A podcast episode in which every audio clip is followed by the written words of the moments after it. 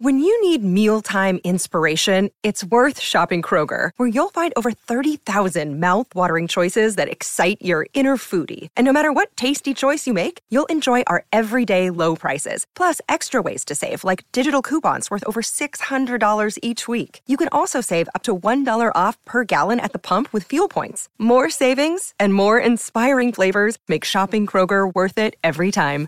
Kroger, fresh for everyone. Fuel restrictions apply.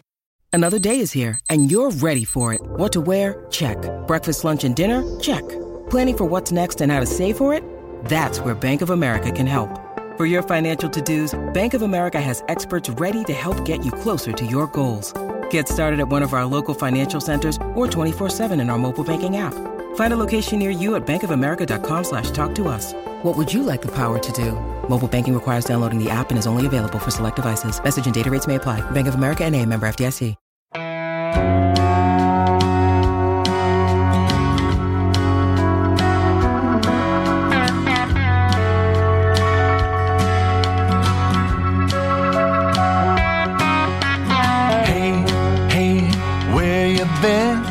Buckeye talk is about to begin. Hey, hey, hey, come on in.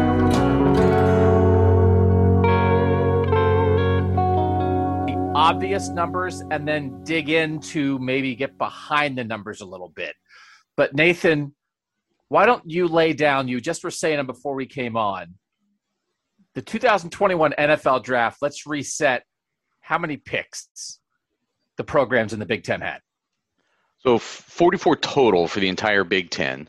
People know 10 of those were Ohio State.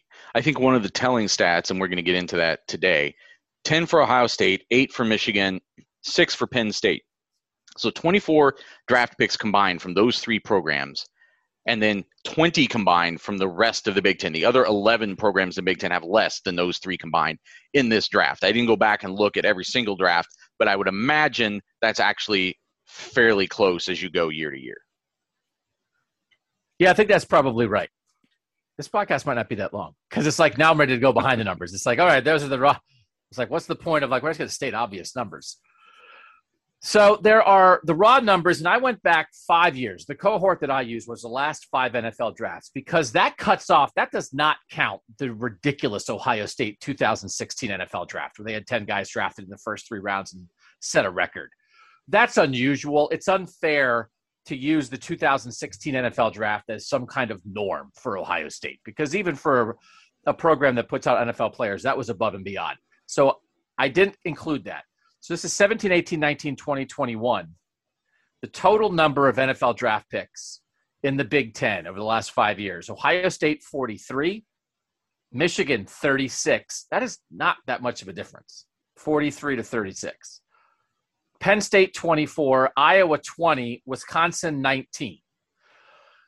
So that's like a top two, right? And then like a next three, and then there's a big drop. Nobody else is in double figures. Wisconsin is at 19, they're fifth. And then we get to Minnesota and Maryland each have nine. Michigan State and Northwestern each have seven. Purdue and Indiana each have six. Nebraska has five, and Illinois and Rutgers each have four. Okay, so that's in the last five years. So that's raw numbers. But I came up with a little system. It's not a system, it's just counting. I came up with four tiers for NFL draft picks. And I tier one, I called a top 15 pick. So it's not everybody in the first round because I think a guy picked in the 20s is quite different from a guy picked fourth, right? I mean, that's one guy you, you're coming in, it's like, my God, we think this guy's going to change our team. He's a savior. He's Chase Young. And the other one is like, ah, I guess he's good. Like he's Gareon Conley. Like Chase Young and Gareon Conley were both first rounders. They are not the same. I don't think they belong on the same tier. So top 15 is tier one. The second half of round one and round two is tier two. Because frankly, I think if you're if you're picked 23rd, you're closer to a guy who's picked 41st than you are to a guy who's picked fifth. So I made that big tier. Second half of round one and round two is tier two. Tier three is rounds three and four. Because I think in rounds three and four, you're still getting guys that you think, well, they're definitely going to make the team. And like they were, should help us, right? Like maybe not be starters, but you're still kind of taking dudes in rounds three and four.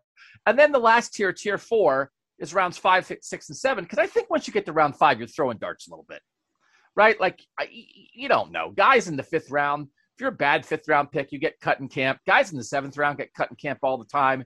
These are practice squad guys. So that's how I divided up the tiers. And that's where it got real when we talk about what's really going on in the NFL draft. So before we get to those, Nathan, in general, what how would you describe what you believe, either based on research for this podcast or just generally what you thought before? How would you describe the talent gap in your mind between Ohio State and Michigan? I think it's been in these recent years, it's been more about having the elite players at elite positions, getting guys who are drafted. There's a difference between yeah, I mean, yes, 43 and what'd you say, 43 and 36. Those two numbers are not that right different. But who were those 43? Where were they drafted? Who were those 37? Where were they drafted? I think that's a big part of it. I mean, two of the last three years, Ohio State's had a quarterback drafted in the first round. Um, uh, Harbaugh's had one quarterback drafted, and I think it was a sixth rounder. That alone might tell you the whole thing.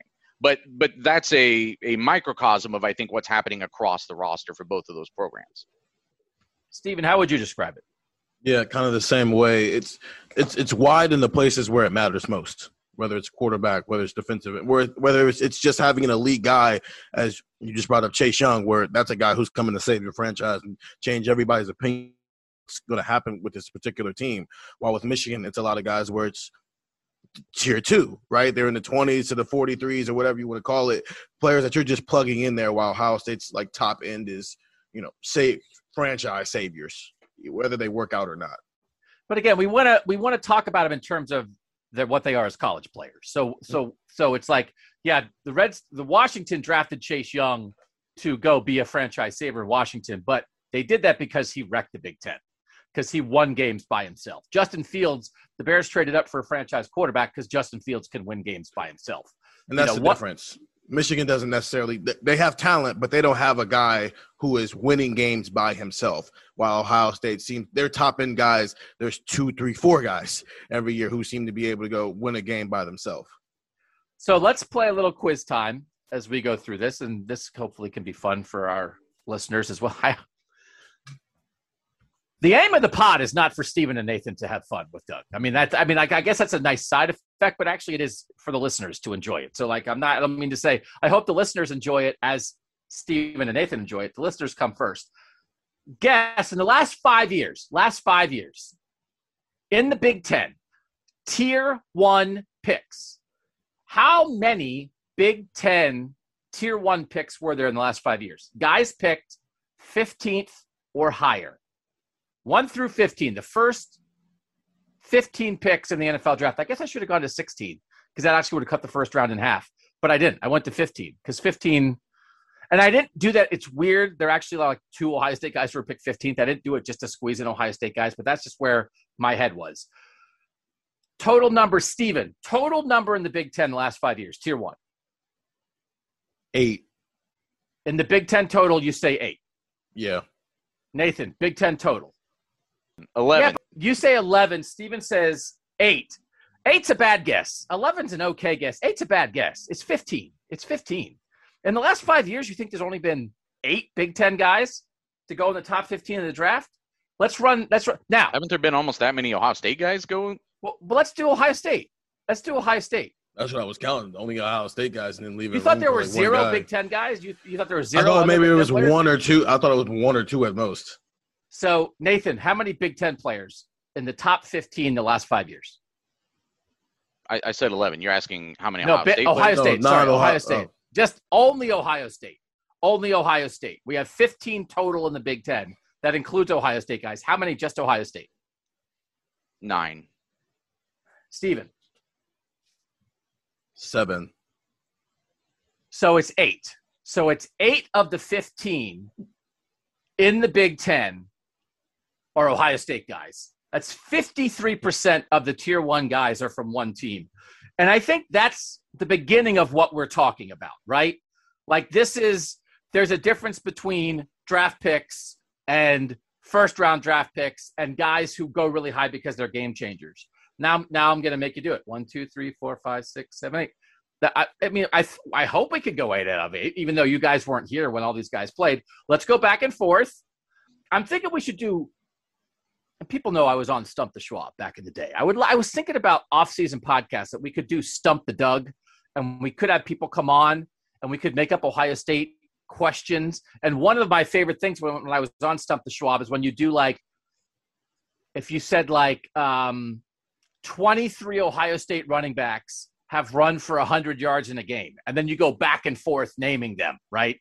Until somebody gets it wrong. I love that kind of like quiz kind of thing. So we're going to do that here. Nathan, you can go first. An Ohio State guy who was a top 15 pick. Justin Fields. Justin Fields. Nay, uh, Steven, you're up.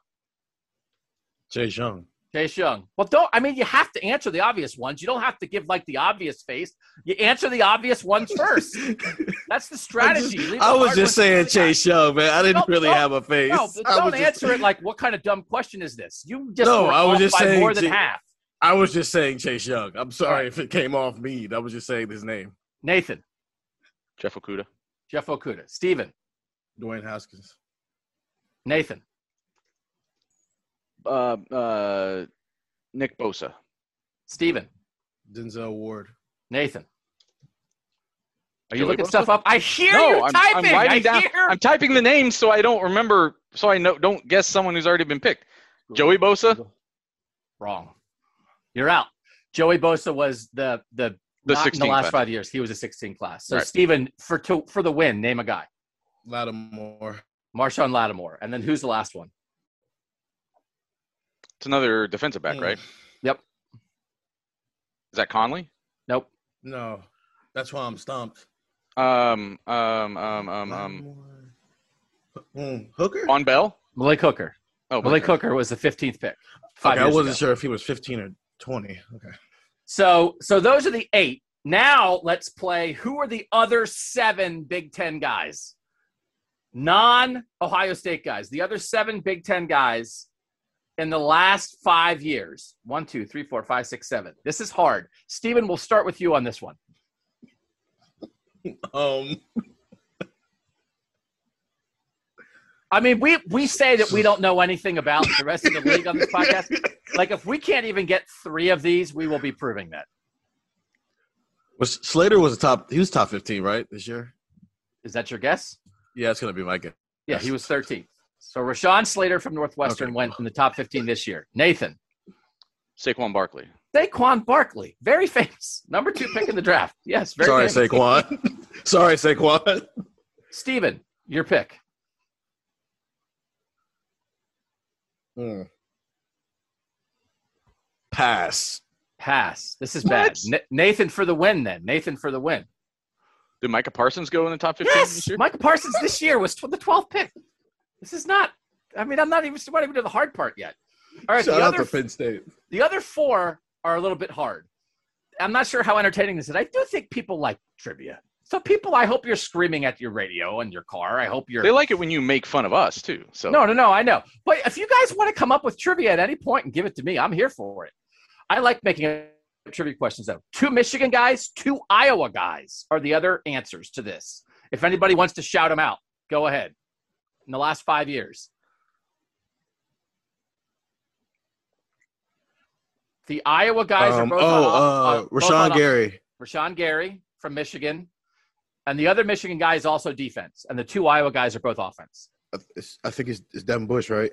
Devin Bush, Okay. Devin Bush, Rashan Gary in the same draft. Bush went ten, and Gary went twelve, and then two Iowa guys. One of them went last year. One of them went a couple years ago. was Noah Fant that high? Close, right idea. Noah Fant was a first round pick, but he went in the twenties. That's what I thought. Right Oh. position. Yeah, I'm blanking on the, the other guy's name. Yeah. T.J. Hockenson Yeah, Hawkins. from Iowa was the eighth pick to Detroit, and Tristan Wirfs last year to Iowa, right Hmm. tackle for the Super Bowl champion Tampa Bay Buccaneers. So, Nathan, when we find out by this range that I have randomly somewhat established, tier one, eight out of fifteen are Buckeyes. What does that tell you? Does that surprise you? Does that is that like the whole point? And we could end the podcast right now. That it's like, why is Ohio State better than everybody? It's like Justin Fields, Chase Young, Nick Bosa. Let's go home. Like, is that it? What does it tell you?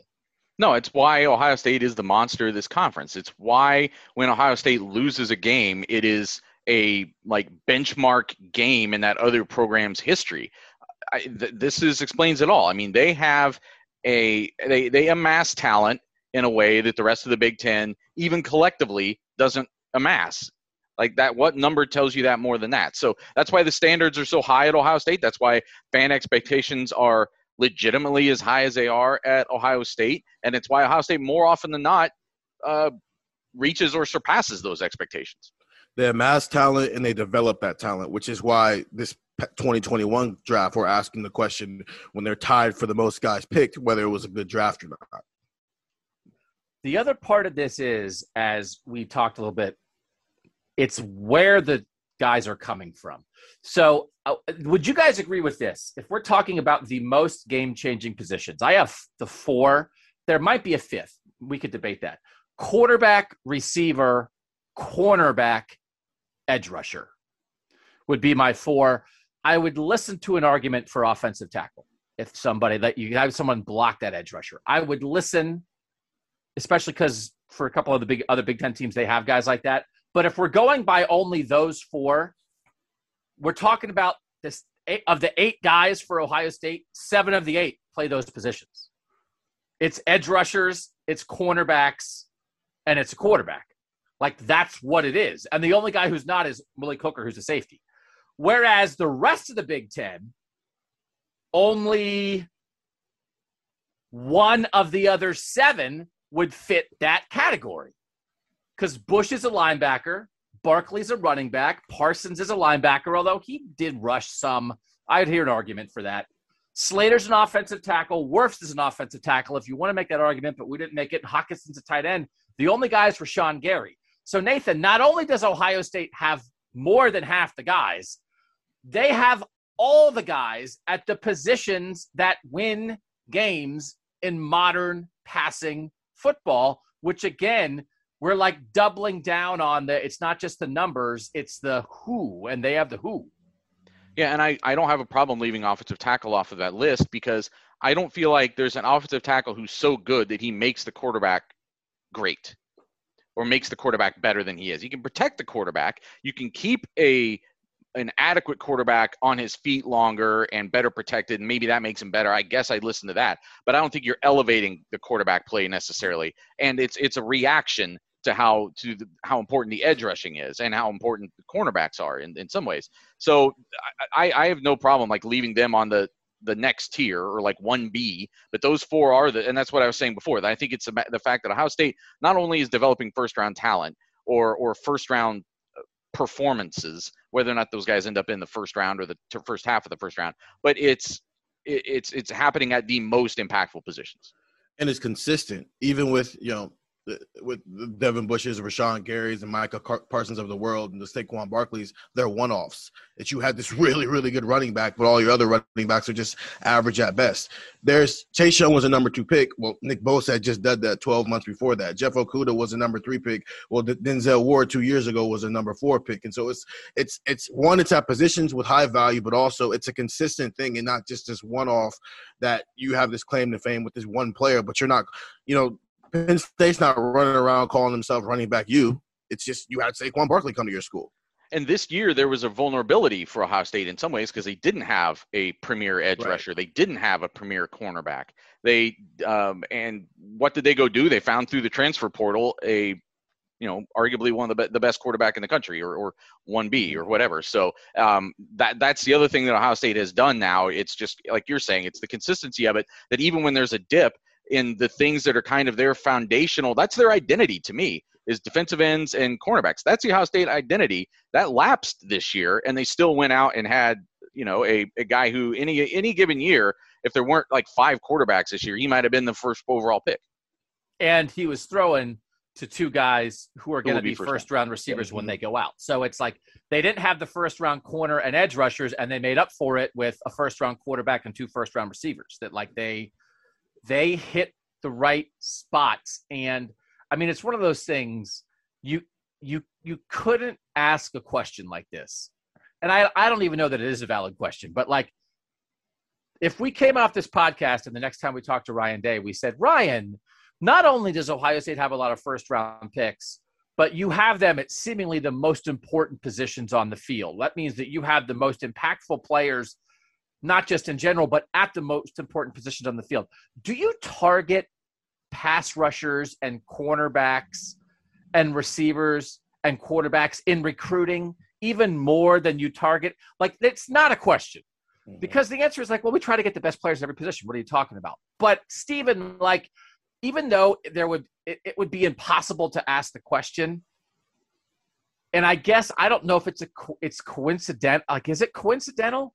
It's like they're two most how do they have two veteran recruiters who have been doing it and have a track record, and they recruit defensive ends and cornerbacks, and then they have a rising star as a recruiter, and he recruits receivers.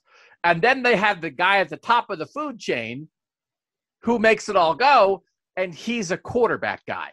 So I don't know. Like, I guess are there programs out there who are built on, oh, we have a great offensive guard recruiter. And like, oh man, can we recruit middle linebackers?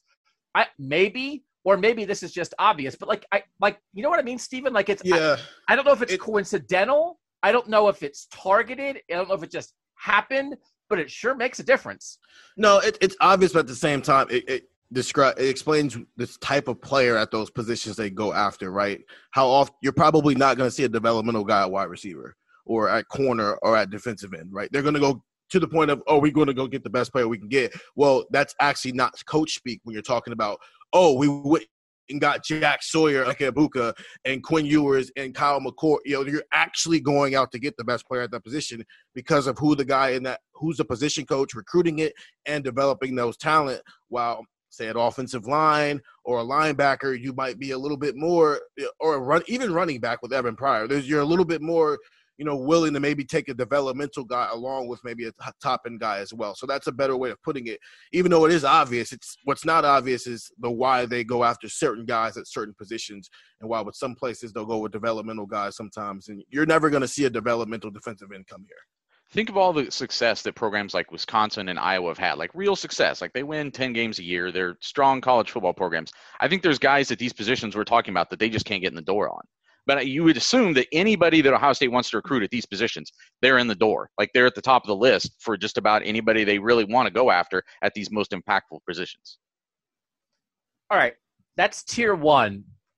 Let's move on to tier two and then we're going to get into tier three and tier four. We're not going to like run down all the names, but we're going to talk about the numbers as we sort of break up these raw draft numbers into the tiers. And we're going to start seeing like where Michigan, like there's a gap for Michigan right here, right? It's eight to two in tier one. And then Michigan catches up and it helps explain some things when they catch up in the other tiers. We'll do that next on Buckeye Talk.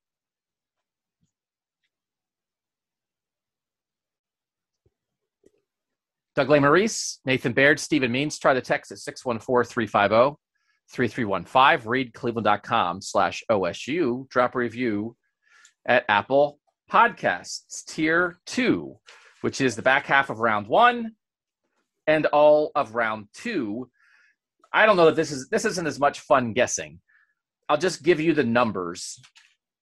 Raw numbers in tier two the last five years. Ohio State 10, Penn State 6, Michigan five, Iowa four, Wisconsin three, Minnesota and Maryland two each, nobody else more than one. And when we talk about those guys for Ohio State, I do think it really works out. It's like where I sort of drew this line. This is the group of guys who are the 10 tier two guys in the last five years, and they're just not quite Chase Young and Justin Fields and Marshon Lattimore. They're just not. Pete Werner, Josh Myers, Damon Arnette, J.K. Dobbins, Parris Campbell, Billy Price, Tyquan Lewis, Gareon Conley, Curtis Samuel, and Raekwon McMillan. All very good players. They are not Nick Bosa and Chase Young, right? So that gets a little uh, it's a, it's a little tighter at least, right? This is an area where Penn State is actually pretty good. And Penn State had Barkley and Parsons, and they need to get a few more tier one guys. But this is where Penn State has Jayson Oweh, Pat Freiermuth, Yetur Gross Matos, KJ Hamler, Miles Sanders, Mike Gesicki, right? That they and those are some skill guys, right? Those are some guys that like made a difference from Penn State. We can we all have a picture of KJ Hamler in our head, right? That I actually think Nathan, the five Michigan guys in this range are Kwity Paye, edge rusher, just one in the first round, Cesar Ruiz, who was a center, who was a first rounder in the 20s last year, Josh Uche, who's like an outside linebacker, was a second round pick, actually played well as a rookie for the Patriots, and then Jabril Peppers and Taco Charlton. There, there's some interesting Penn State names there in that tier two, Nathan, that make me think, as we've talked about before, man, if Penn State could get like Justin Fields, right, which they tried to do, they had, they, him, could, they had, they had him. Mm-hmm. If they could get a quarterback, and if they could get like one more Chase Young guy. Now, of course, that's like the whole thing, but like Penn State doesn't have as number as many overall draft picks as Michigan. Again, in the last five years, Michigan has 36, Penn State has 24, Ohio State has 43. That's a pretty big gap, right? Michigan has 12 more picks, but I like the tier two guys for Penn State, Nathan. You can see that like they're pretty good at that and getting those guys. They just need a five star or two. Well, yeah, but I think it also emphasizes again why there's a gap because you might get one, but like so like Ohio State didn't just have Chase Young; they also had Jeff Okudah, like right there with him. They didn't just have uh, Nick Bosa; they also had like three first-round defensive backs at the same time. Like it's that's how they're piling things up. And again, you're right that Penn State it, it reinforces that you can have great players, like the guys you're talking about, undeniably like great college players and guys who are going on to NFL careers. But if you're not pairing them with other great players, or sometimes more than pairing them, that still is leaving you a gap between with what Ohio State's starting to be able to do right now. Like I, this sounds like a very homer podcast, but you, your numbers are are pointing it out. Like there's one team that's like piling these guys up, and that's why they're playing for the college football championship. And there's another team that does pretty good, and that's why they like finish second in the Big Ten and go to a decent bowl game.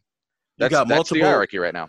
You, you got multiple conveyor belts that are moving smoothly outside of obviously when Kerry Coombs left and the recruiting went down. But yes, you're pairing Jeff Okudah and Chase Young, but you've also got uh, you're, you're pairing Nick Bosa and Denzel Ward, right? But then you've got Chase Young and Jeff Okudah waiting in the wings, and then you've got Zach Harris and, and the recruiting fell apart for the defensive backs. But now you've got you know, Jalen Johnson and Jack Sawyer waiting in the wins, and then you're going to have Jaheim Singletary and probably Brendan Vernon waiting in the wins next. It's the constant moving of it where you're pairing it, but also there's a guy up next who's probably just as good, maybe better.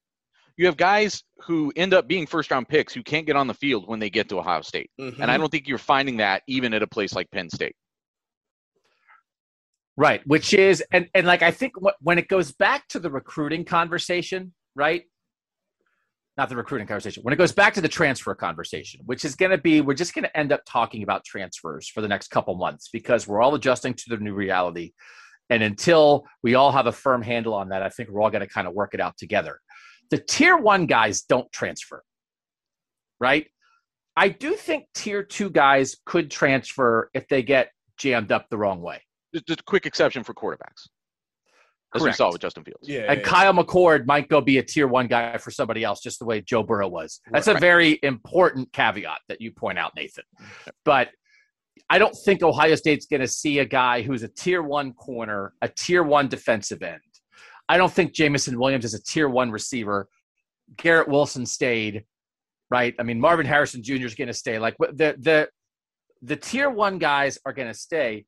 The tier two, the tier two, you might need to be careful of. But what we're going back to, Stephen, is that like the tier one guys are what makes the difference, which is again what Saban said. It's like the best guys aren't going to leave the best program. So, like, if you're getting a guy from a great program, you're probably not getting a tier one guy unless it's a jammed up quarterback. Listen, Ohio State's going to lose a tier one quarterback potentially in the next two years. Every That's two very years. possible. I feel I like mean, at like- this point, every two years, that should be Well, the let's expectation. let's we got just with to. the way, just with the way they're recruiting the position right now, you should expect a high end quarterback to leave every two years. I'm, I'm curious to see exactly how it goes down under Quinn Ew- after Quinn Ewers. I, Yeah, I. I, I will believe them getting a five star. I'll believe the five star who comes and is like, oh, oh, yeah, I can beat out Quinn Ewers. Yeah. I'll believe Arch that when I Manning. see it. That's So- fair. Like, I think that's going to chill out a little bit because the, all these other guys came before they knew Quinn Ewers was coming. Now everybody else who's going to come knows Quinn Ewers is here, and I think they're going to hit a little. This is a separate podcast. They're going to hit a little bit of the Terrell Pryor thing, where Terrell Pryor came, and then like everybody else was like, oh, "I'm not going there for two years." So I, well, we'll see. We we talked That's about this a little bit on BFFs a couple weeks ago. Yeah, I think I mean I asked Trevor Lawrence about that. It's like, hey, you messed up your quarterback room. How does it feel to be that guy who did it? So yeah, I think you're right. but I don't, you know, I mean, I could see, I could see some of these tier two guys moving in and out. So let's talk about now tier one and tier two as a group because I did math and I added those together. Tier one and tier two added together. Ohio State 18, Penn State 8, because they have so many in tier two, Michigan 7, Iowa 6, nobody else more than three. And again, Nathan, it's like we're just going to keep drawing the lines in this podcast. We're going to keep reemphasizing the obvious.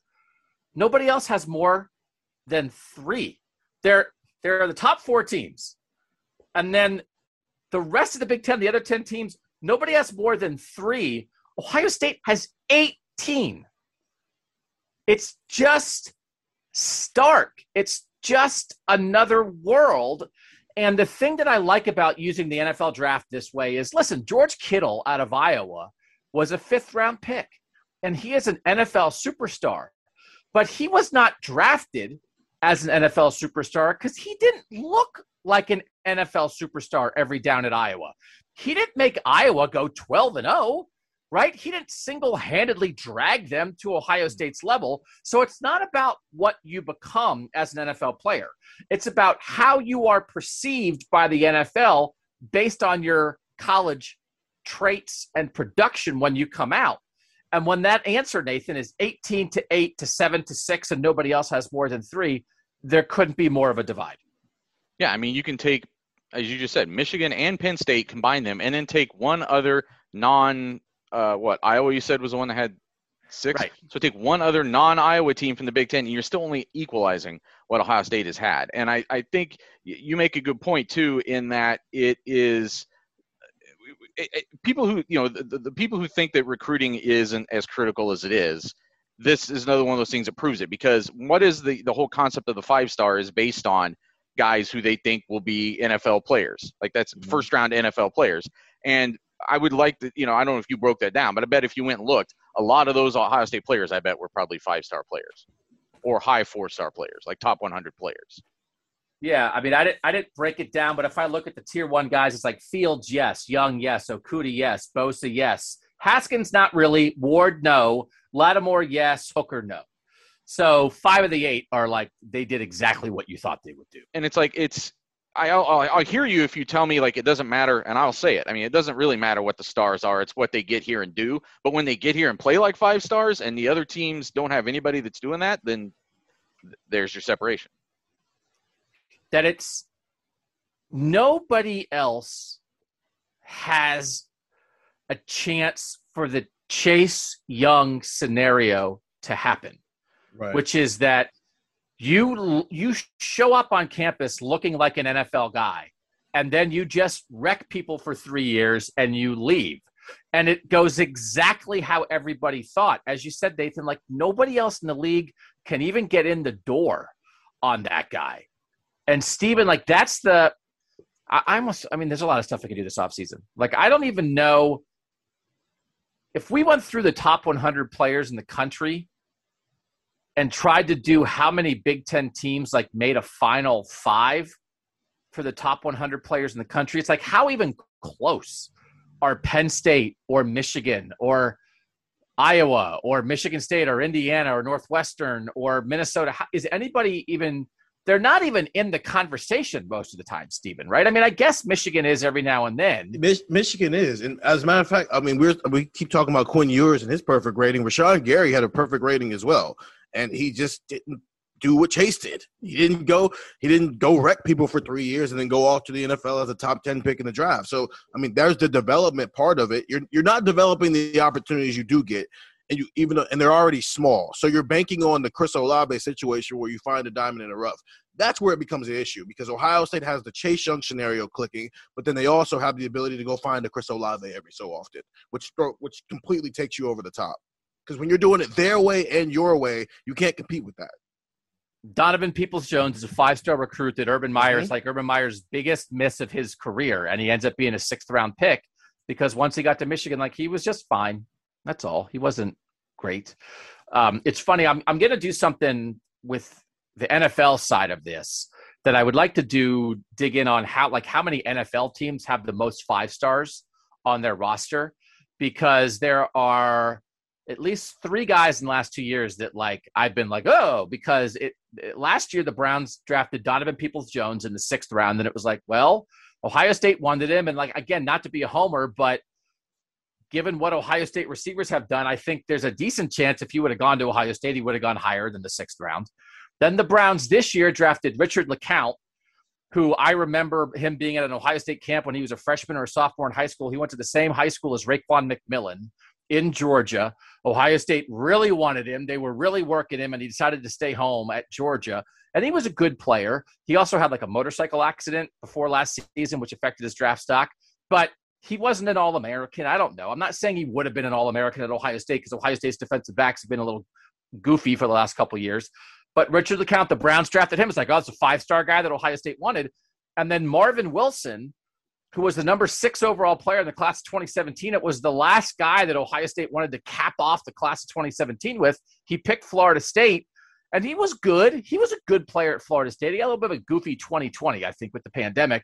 He went undrafted, and the Browns signed him immediately. He's everybody's saying he's one of the best free agent signings, right? And it's like all these five star guys that Ohio State really wanted that didn't go to Ohio State and then like did not go in the draft like where you would have thought they might go based on what they were as recruits. And then it's like the Browns. I'm, I'm curious. And, and then Malik McDowell is the last one. Now, this is much weirder, but Ohio State was all over. They were in and out and around Malik McDowell. And then Malik McDowell, many moons ago, was like the first time that Dantonio translated the on field success into a five star guy and he was a second round pick and he's he was a second round pick in 2017 he's never played a snap in the nfl because he has had a boatload of off-field problems. And like way after the fact now the browns are taking a huge risk on him thinking he's gotten it straightened out. We don't know how that's going to go. But it's another five star guy that ohio state was dancing around and he didn't come here and then like his career was okay. So it's it's interesting that there is this recruiting piece, but there is the you've got to develop it once it's here. And like not every Chase Young recruit, to your point, Stephen, Rashan Gary was that. That was when Michigan was really working New Jersey, and they got Peppers and Gary both out of New Jersey. And Rashan Gary, I mean, it's a high bar, right? But Rashan Gary did not play quite like the Bosas or Chase Young while he was here, when actually as a recruit, he was thought of the same way. But in but him not hitting maybe throws you off the next time you do try to shoot that high because uh, because you just messed up the Rashan Gary, you messed up the Donovan Peoples Jones. Recruits see that, you know, and uh, you I mean you've been talking about it for a while now. What the idea of developing a five star and making sure he reaches his potential. Five star recruits see that okay, there have been other guys who were just like me who have come through your program and didn't amount to anything. So why would I go there? Which is why Michigan's recruiting maybe fell off a little bit. Why they were getting the bulk of their classes were guys between 150 and 400 for a while. Is because when you get to Chase Young, you got to make sure he becomes Chase Young. Now, to be fair, Rashan Gary was a first round pick and was a very good player at Michigan. He was. So, I mean, they didn't miss on Rashan Gary, but you can't deny that he did not rise to the level of the Bosas or Chase Young, which is like the highest level there is in college football. But now let's talk about something else before we get into tier two and tier three. So we said Ohio State had 18 combined players who were picked in either the first or second round. Penn State was next with eight. In this same five year period, you want to guess how many Alabama had total? First two rounds, the last five years? Uh, 30. We say, Stephen. 27. 30 is correct. 30 is right on the nose, Nathan Baird. Good for you, Nathan. 12 tier one guys, 12 guys in the top 15 of the first round, and then 18 tier two guys. So, as much as we are, you know, blowing smoke for Ohio State with how big the gap is between Ohio State and the rest of the Big Ten. 18 for Ohio State to 30 for Alabama is not close. And while we have talked about, but we have put in the obvious caveats, we have said, we know, we know. You know, Alabama and Ohio State both had 10 guys this year. And again, we're drawing the line right at the point where Ohio State had 10 guys in the top three rounds. So I get it that like we didn't include Ohio State's peak. But like the last five years, Nathan, I mean, it's not it's not in the same stratosphere. I mean, Alabama has almost double. So like if if Ohio State is maybe like kind of clearly number two, I think they might be really maybe clearly number two when it term comes to producing NFL talent, high level NFL talent right now. They are nowhere close to number one. No, I mean 12 in the past. So that means 12 out of 75. So like 17% of the top 15 picks in the last five years have come from one school. That's pretty crazy. And I think if if if if the national championship game wasn't enough of a demonstration of the separation between the two teams, that certainly helps. Alabama has so many tier one guys that when they do have a Donovan Peoples Jones situation and the five star doesn't hit like Dylan Mo- Moses, you don't even realize it until after the fact because you're so focused on the fact that Najee Harris and Alex Leatherwood and Jerry Jeudy and DeVonta Smith were all first rounders. Yeah, they tied the record, six first rounders this year. So, like, again, we're talking about Alabama, right? This is arguably Alabama's peak. It's not like Alabama has quite done this. So they have the last five years in terms of top 15 picks. Five years ago, they had zero. Then they had two. Then they had two. And the last two years, they had four. Each of those years, they had four of the top 15 each of the last two years. So they are at a peak right now. And again, we're not using Ohio State's peak, but in the moment, we can't pretend that uh, Ohio State is, is like Alabama in that in that scenario. All right, tier three. This is a third and fourth round. This is where we get into the discussion of like, okay, now we're coming around on this is why the numbers are close. Tier three guys: Ohio State 15, Michigan 14. Nobody else more than seven. So that now we are in an area where there's a clear top group. It's not just Ohio State at the top, it's these two schools at the top. Iowa has seven, Penn State six, Wisconsin and Michigan State five. Nobody else more than three. So Nathan, like now, right? But and but now this is still third and fourth rounders, right? This is not like eh, doesn't matter. These are good football players. But I think we talked about this when we talked about the Ohio State draft. I think we kind of said this Ohio State draft was kind of like a Michigan draft because Ohio State had 10 guys picked, but they only had three guys picked in the first two rounds. And then they had a bunch of third and fourth rounders. And Nathan, that's what Michigan does. Yeah. I mean, I think it's like, you know, one one entity has like a full like three piece suit and they're going in and like it just like dazzles from top to bottom and then the other entity has like a really good set of suit pants but then just like a wife beater or something on top. Like they don't. The, Ohio State has the complete thing. They have the superstars, and then they have the NFL draft depth. Michigan only has the bottom half of that. Yeah, so when you say 15 and 14, those 14 are the best that Michigan has to offer. While for Ohio State, those are middle of the road guys. So here's the thing, though, and again, I, I I've talked. This is like a big thing that has come up with the Browns that I've talked about. People have talked about with the Browns is that middle core of your roster really does matter.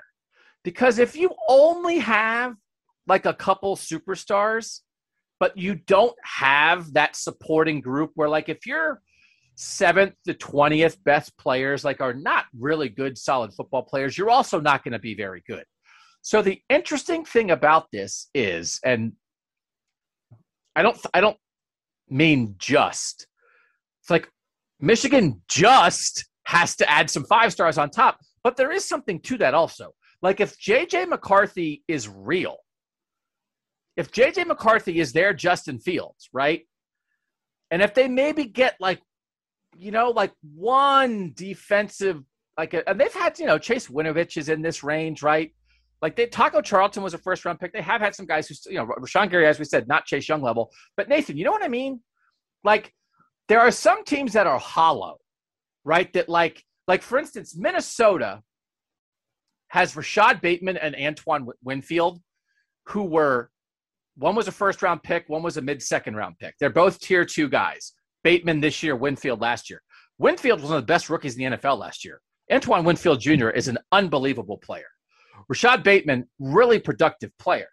But like when you look at Minnesota here, Minnesota the last five years, Ohio State has 15 tier three guys. Michigan has 14 tier three guys. Minnesota has one tier three guy, right? So it's like, wow, I think Antoine Winfield and Rashod Bateman might be better players than anybody that has come out of Michigan. I think because I, w- I would have an argument that Antoine Winfield Jr. was a better college player than Devin Bush. I, I would have that argument, right? Rashod Bateman, they, uh, Michigan has not had a skill player that has scared defenses like Rashod Bateman the last five years. I would argue that, but Minnesota is not the same kind of program that Michigan is because they don't have anybody in the middle. So, Nathan, if Michigan can somehow, and we talked a lot about they've changed all these coaches, if they can jack up the recruiting, they do have a core. They just don't have the elite guys on top. Yeah, and I've talked about this before on here. Where like growing up, like it doesn't make sense to part of my brain now to be in an era where Michigan can't have that. Because growing up, I felt like you know they were right there with Ohio State, if not sometimes above them, as far as like their standing in college football uh, for a decent stretch of time. And that's so completely reversed now to where they are uh, clearly a tier below. And it, that's what does seem like to be really the missing ingredient whether you're talking about Harbaugh's inability to find and develop a quarterback, whether you're talking about what you what you just said as far as like getting multiple like you know serious offensive skill threats. Now the quarterback is in tandem with that. It's, it's sometimes hard to have receivers who really scare you without a, a, pretty good quarterback to go along with them. But we're talking about the same things here. Like they're they're not getting that top end guy, and that's I think what is the most puzzling thing to everybody who observes college football is like why is there right now this kind of hole at Michigan. So here's the thing that I think I would then argue. I think these numbers, and listen, it's like these numbers aren't a thing in their own. The, the numbers are just reflecting the reality, right? Like the, the, the reality first. Michigan has a bunch of good players, but they don't have anywhere close to the number of elite players that Ohio State has. That's just a fact. But when you look at Michigan, I'm going to bring this up real quick on the Wikipedia. So in 2018, when Michigan was they went 10 and 3 overall and they tied for first in the division with Ohio State, right? They were both 8 and 1. That's the only time that Michigan has finished in the top 2 of the East. They've never finished second in the East under Harbaugh. They've been third, third, fourth, tied for first, third, and fifth. What I think these numbers again, reflect should be a reality that says Michigan is not as good as Ohio State. They can't run with Ohio State, but they should be the second best team in the East. They should be, I think it should be like they are the second best program in the Big Ten. And like everybody kind of knows it. It doesn't mean you beat everybody all the time, right? You don't always beat Wisconsin. You don't always beat Penn State. But I think these numbers would tell us that. When I'm saying the last five years, the overall number of draft picks is Ohio State 43, Michigan 36, Penn State 24. Penn State is a better program than Michigan right now, right? Everybody agrees with that. When we were doing tiers, however many months ago, we put Penn State in the second tier. We said Penn State was like the seventh or eighth best program in the country. We didn't say that about Michigan. That's where Michigan's failure is. It's not that like they can't hang with Ohio State because they don't have the elite dudes, but they are underachieving their talent. And when we talk about talent gap, I actually think we might be talking more about coaching gap or eh, or the talent at the right places. I don't know, Stephen, right? At least like, but the Penn State guys, it's like well, Saquon Barkley and it's Chris Godwin and DaeSean Hamilton and it's like Mike Gesicki and guys that KJ Hamler. It's guys that can kill you with the ball in their hands. A lot of Michigan guys, as we said, is like interior linemen. But some of this, Stephen, makes me think like, okay, the issue for Michigan is not that they're losing to Ohio State. It's that they're not clearly the second best team in the Big Ten when I think maybe they should be. And that goes back to development once again, whether you're talking about People Jones, Ron, Rashan Gary. So now that you've got this new regime in here, who are maybe the most important people over the last two recruiting classes for Ohio Obviously, J.J. McCarthy, a five-star quarterback. Donovan Edwards, top 50 running back. I'm not throwing Will Johnson in here. He's there because his dad went to Michigan. I'm not throwing him in there. Tyler Morris, who's a top 100 wide receiver for them how do those guys develop under this new regime where now Jim Harbaugh is just going to be so hands on with the quarterback, but also you've got a bunch of young guys in there that can develop some of these, the few amount of top 100 guys do you have. So we'll see in maybe two years whether this, this new regime is working and whether Michigan can take itself back to being the second best program, not just in the East, but in the Big Ten. And it starts with those three guys. But I can see an opening here where they got rid of Don Brown and they brought in this. I think it's Mike Macdonald, guy from the Ravens, as a young defensive coordinator, and they're letting like the Josh Gattis way of doing business infiltrate the Jim Harbaugh way of doing business offensively. Mm-hmm. I think you maybe could make your argument. It's like, listen, they got to get quarterback figured out. They have to have a playmaker at quarterback, which applies to everybody. That applies to everybody in the Big Ten who wants to hang with Ohio State. You've got to have a playmaker at quarterback. It's why we've been obsessed with Graham Mertz. But if they get a playmaker at quarterback, it, Nathan, it really might be some more scheme adjustments here because there is a core of talent that that nobody in the Big Ten outside of Ohio State can match. That you should be able to lean on that middle core of solid talent to beat Indiana and Penn State and Wisconsin in a way that they haven't always done it.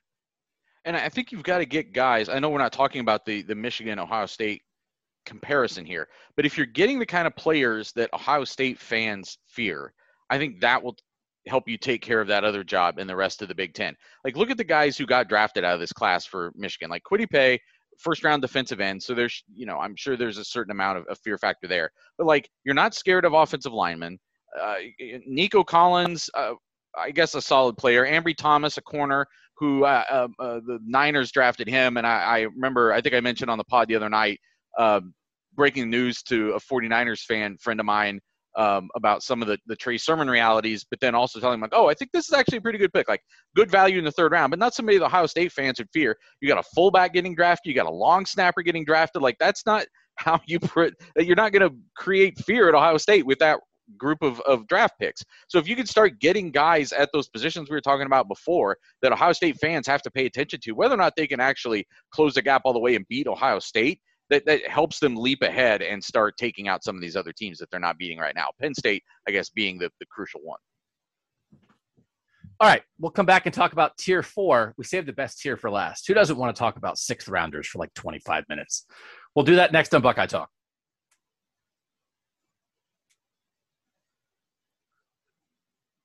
Back on Buckeye Talk, and Michigan dominates tier four. Michigan owns we own tier four. Go blue. Tier four draft picks last five years. This is rounds five, six, and seven. Michigan, 15. 15. Ohio State, 10. Penn State, 10. Another team that dominates. I said it out of order. Wisconsin, 11. Ohio State is tied for third in tier four guys. So it goes Michigan 15, Wisconsin 11, Penn State and Ohio State 10, Iowa 7, Minnesota 6, Maryland 6, Nebraska 5, Northwestern 5. By the way, Nebraska, Nebraska, tier one, the last five years, zero. Tier two, zero. Tier three, zero. Five tier four guys. Wow in the last. I would have I would have lost money betting on that. I would have thought that once in the last five years they would have had someone drafted in the fourth round or better. Yeah. My God. So I mean, there are just there are just some. I mean, it's just some teams have no shot here. You know, Illinois, Indiana, Nebraska, nobody in the top two tiers the last five years. Rutgers had one guy. Maryland had two guys. Purdue only had Rondale Moore. You know, like it's just it's crazy. But Stephen, what does that tell us? Like 15. I mean, it's a little bit. This it get back. It gets back to if Michigan wasn't close to Ohio State in the overall number, 43 to 36, I don't think we would have had this discussion. And this 15 is why. It's this puffed up, you own rounds five through seven, which gives, if you only look at it for three seconds, it gives you the facade of like, yeah, yeah, oh, there's, you know, that's like only one and a half guys a year behind Ohio State in draft picks. And it's like, yeah, but this is a big but. Yeah, didn't they have like five or six of them in the 2020 draft, and they just kind of owned the sixth round last year? Uh, this is why yeah this is why n- numbers don't lie but they also don't tell the whole story and this is a prime example of that uh, nathan brought up nico collins who i mean he got locked up by jeff okudah and damon arnette the last time they played. I don't think anybody would kwity paye uh, even with him being a first round i don't think anybody was fearful that he was going to get past thayer munford and nicholas petit frere if ohio state and michigan would have played last this past season. Donovan peoples jones we've been talking about him consistently a five star who ends up being a six rounder. So once again, it's a lot of guys where one, it's positions like guard and you know linebacker and fullback, long snapper who are never going to be tier one guys, but then also the guys who have the potential to be tier one guys like wide receivers and and and defensive backs and, and court. Those, guys are going late because they're not getting developed. So yes, you have 36 people, but if we're going to be honest here, you probably have it's your your 36 people is actually probably worth like 24. It's funny. It was like it was so typical to me. It was like this. uh Ben Mason, the Michigan fullback, got picked by the Ravens, I think, in the fifth round. Mhm. And I definitely saw a, a couple, at least one. I think Peter Schrager on NFL Network was like, oh, this is my favorite pick. And it's like, really? The Michigan fullback going to the Ravens is your favorite pick? For real? You know what my favorite pick was? Trevor Lawrence was my favorite pick. Right? I mean, like, do we have to be so freaking stupid? Oh, old time football that fullback's going to play at least four snaps a game. Shut up. Why do people have to be so stupid? I mean, it's insane. I, I hate, I hate when people like it. It doesn't make any sense. You know what my favorite pick was? Justin Fields at eleven was my favorite pick. It was not the fullback from one hard. Uh, the guy, the guy kept saying, "This is a Jack Harbaugh pick, not a Jim, not a Josh." Like we get it. You know their dad's name. We understand. He coached Eastern Kentucky. He's Bo's guy. I get it. It's not 1974. My favorite. Oh, so stupid. But Nathan, I mean, this this is the final wrap up. It's like again, if without these, without this sixth round run by Michigan, we wouldn't even be talking about it. But it's a reminder to anybody if this if you look at the raw numbers and say, hey, well, you know, it's like this is this is the real deal here that Michigan just dominates in the late rounds. And guys, and this is like one of those things. This is not because I'll talk about let's talk about the Ohio State guys who are the tier four guys the last five years. Luke Farrell, Shaun Wade, Jonathan Cooper, Jordan Fuller, KJ Hill, Jashon Cornell, Isaiah Prince, Mike Weber, Jamarco Jones, and Noah Brown. Okay.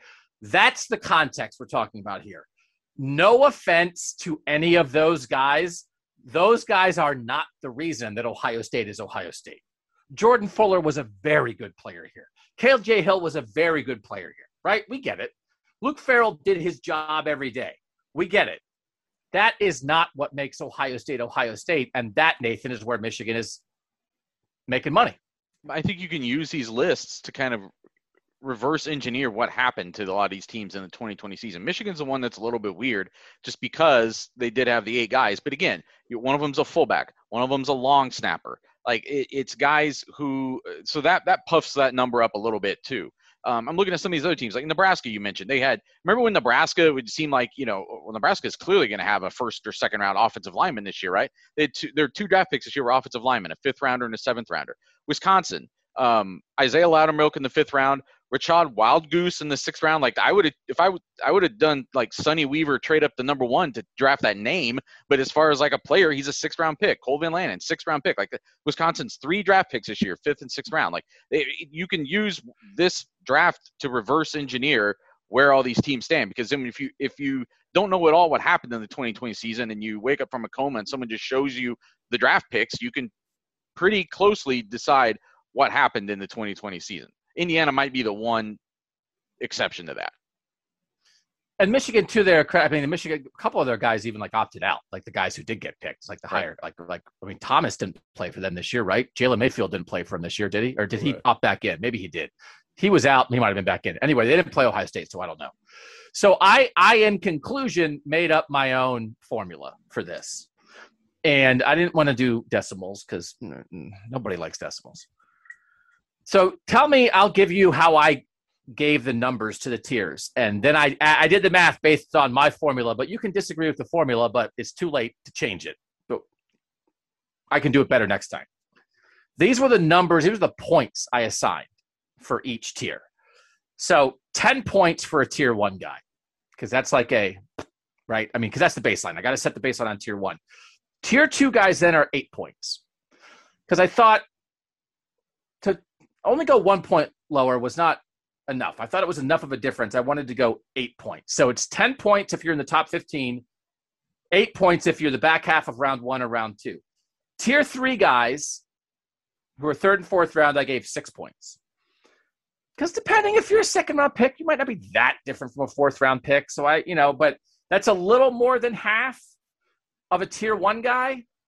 And then tier four, I gave three points because that's like a kind of a fall off. And so it's like you need three tier four guys to equal one tier one guy, right? So uh, you guys might have, you know, done a little bit. Stephen, Nathan, like any huge disagreements with that general scale?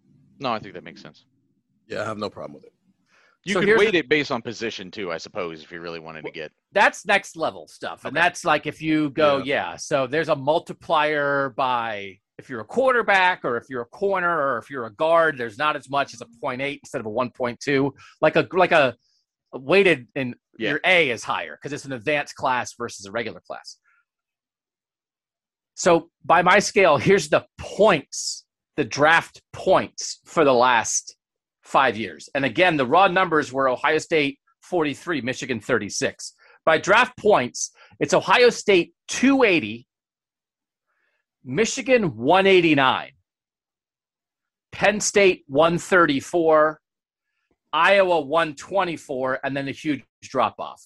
But the main thing is like, I think that tells the tale more than 43 to 36 total draft picks does. That it's 280 to 189, where it is 40% higher for Ohio State. So, Nathan, that's what I'm trying to reflect here. I think I think this scale at least reflects the reality. Yeah, I mean, again, that you could almost combine Michigan and Ohio- Penn State or Michigan and Iowa. You could combine Penn State and Iowa, and it still would be less than Ohio State. I mean, like that. Again, it's it's it's about like it just it's reflective of how Ohio State is in reality, sort of lapping the Big Ten.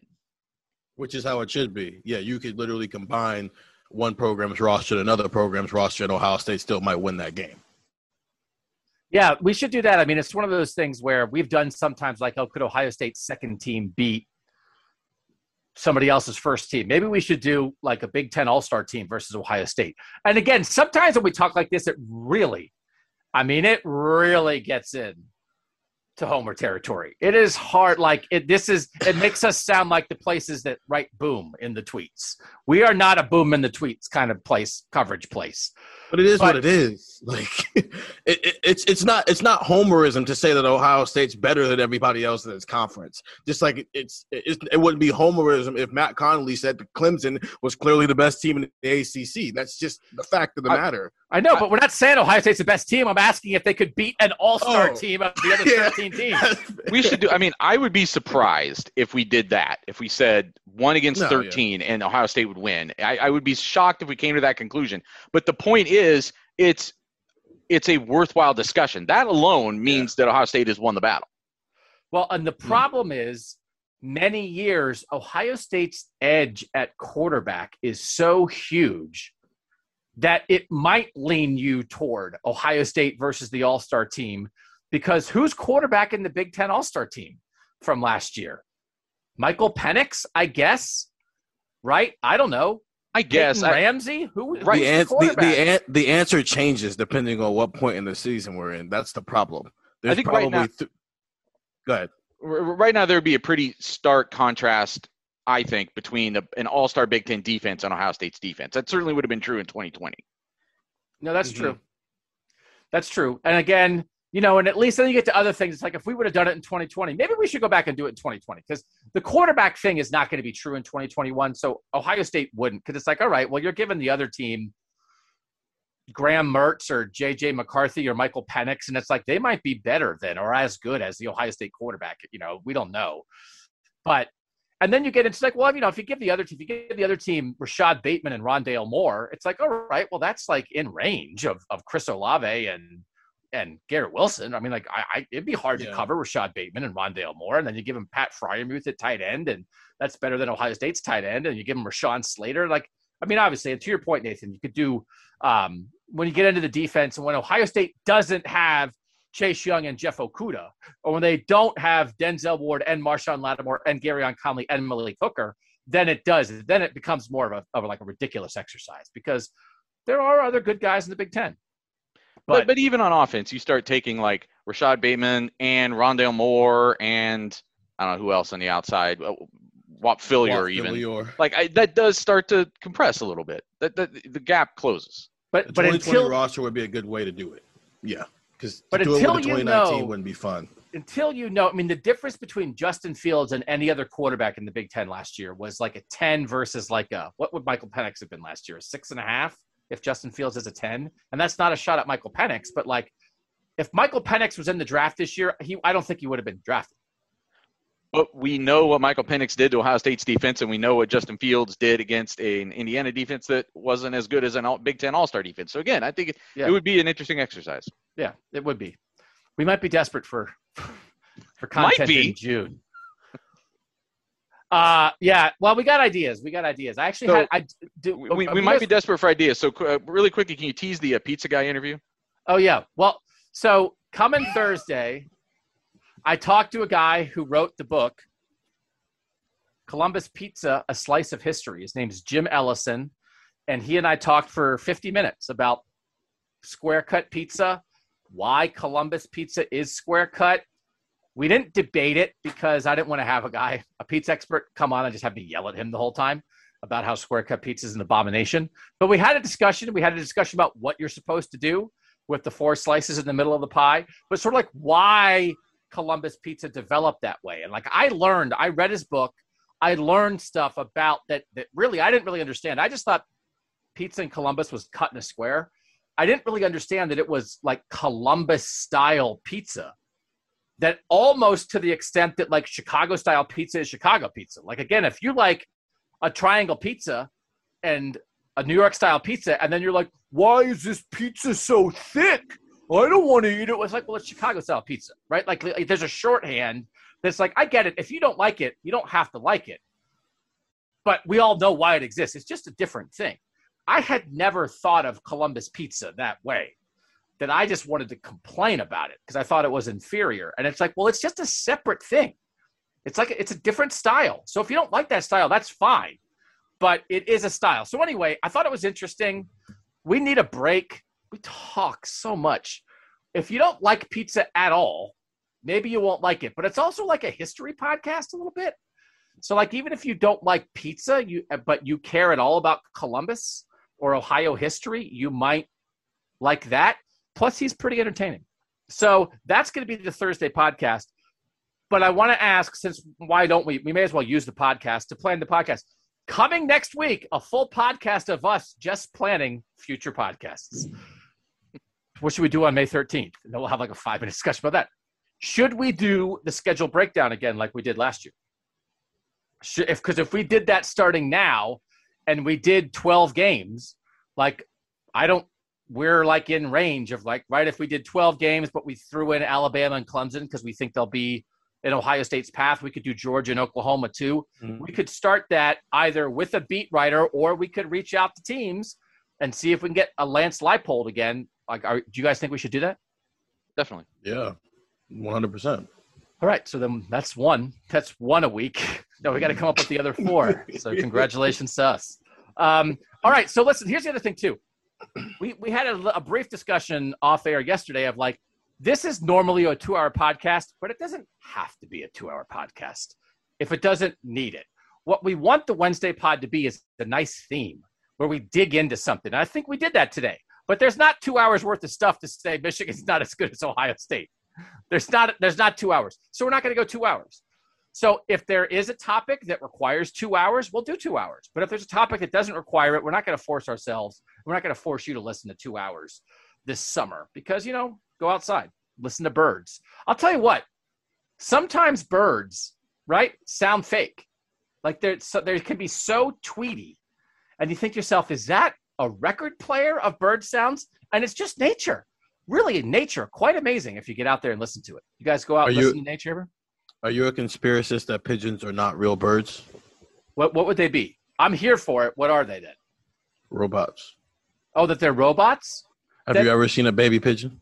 Well, I, I mean, I, I can, I, I think this is true. I saw a comedian in the back of a hamburger restaurant in New York City one time, and I think it was Jim Gaffigan. I think, like at the very beginning of his career. But like someone said, have you ever seen a baby pigeon? It was like blew my mind. It was like that was like his main joke. Was like, have you ever seen a baby pigeon? And it like messed with my head for like three weeks. So I am. If it's just you think pigeons are just Boston Dynamics, just ch- testing stuff out, just messing around, just throw a thousand robots in Central Park and see what happens. And all we did is just one thing. Their just head goes up and down to hit like get the food right. Like there's not very Mhm. complex. Now the other thing might be is God just messing around. God's just like ah, this is not my best work. Throw the Here. pigeons out there. Here They you can only go. do one thing. I'm sorry. I'll get better. Um, all right. So that's the plan. Pizza, recruits, and then Nathan, tell the people what might change next week with the podcast schedule. Uh, we were talking about, I don't know if we had decided this, but we were talking about going back to Monday through Friday, mostly because we could bring back Market Down Monday. Because right now we don't have a Monday podcast. which people do like, I think. People do like Market Down Monday, and it's a nice structure that makes us have an opinion on something. And we can always have opinions. We just got to figure out. But the, like, I think that I think it's worth it.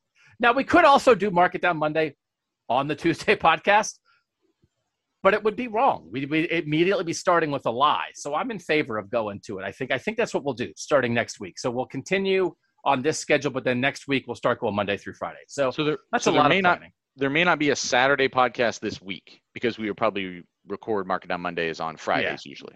and we might just give ourselves a little bit of a break. We gave you the bonus to Sam McCullough podcast a couple weeks ago and had six in a week, so we might do four in a week this week. And we, have get them all live. weekend for the draft. So Yeah. Okay. Thanks to you guys for listening. Uh, in conclusion, Michigan, not as many good players as Ohio State. Glad it took us an hour and 10 minutes to figure that out. Uh, make sure you're reading cleveland.com slash OSU. Try the text if you'd like to at 614 350 3315. Drop the reviews at Apple Podcasts. For Nathan and Steven, I'm Doug. And that was Buckeye Talk. McCullough podcast a couple weeks ago and had six in a week, so we might do four in a week this week. and we, get have them all a live. weekend for the draft. So Yeah. Okay. Thanks to you guys for listening. Uh, in conclusion, Michigan, not as many good players as Ohio State. Glad it took us an hour and 10 minutes to figure that out. Uh, make sure you're reading cleveland.com slash OSU. Try the text if you'd like to at 614 350 3315. Drop the reviews at Apple Podcasts. For Nathan and Steven, I'm Doug. And that was Buckeye Talk. McCullough podcast a couple weeks ago and had six in a week, so we might do four in a week this week. and we, get have them all live. weekend for the draft. So Yeah. Okay. Thanks to you guys for listening. Uh, in conclusion, Michigan, not as many good players as Ohio State. Glad it took us an hour and 10 minutes to figure that out. Uh, make sure you're reading cleveland.com slash OSU. Try the text if you'd like to at 614 350 3315. Drop the reviews at Apple Podcasts. For Nathan and Steven, I'm Doug. And that was Buckeye Talk.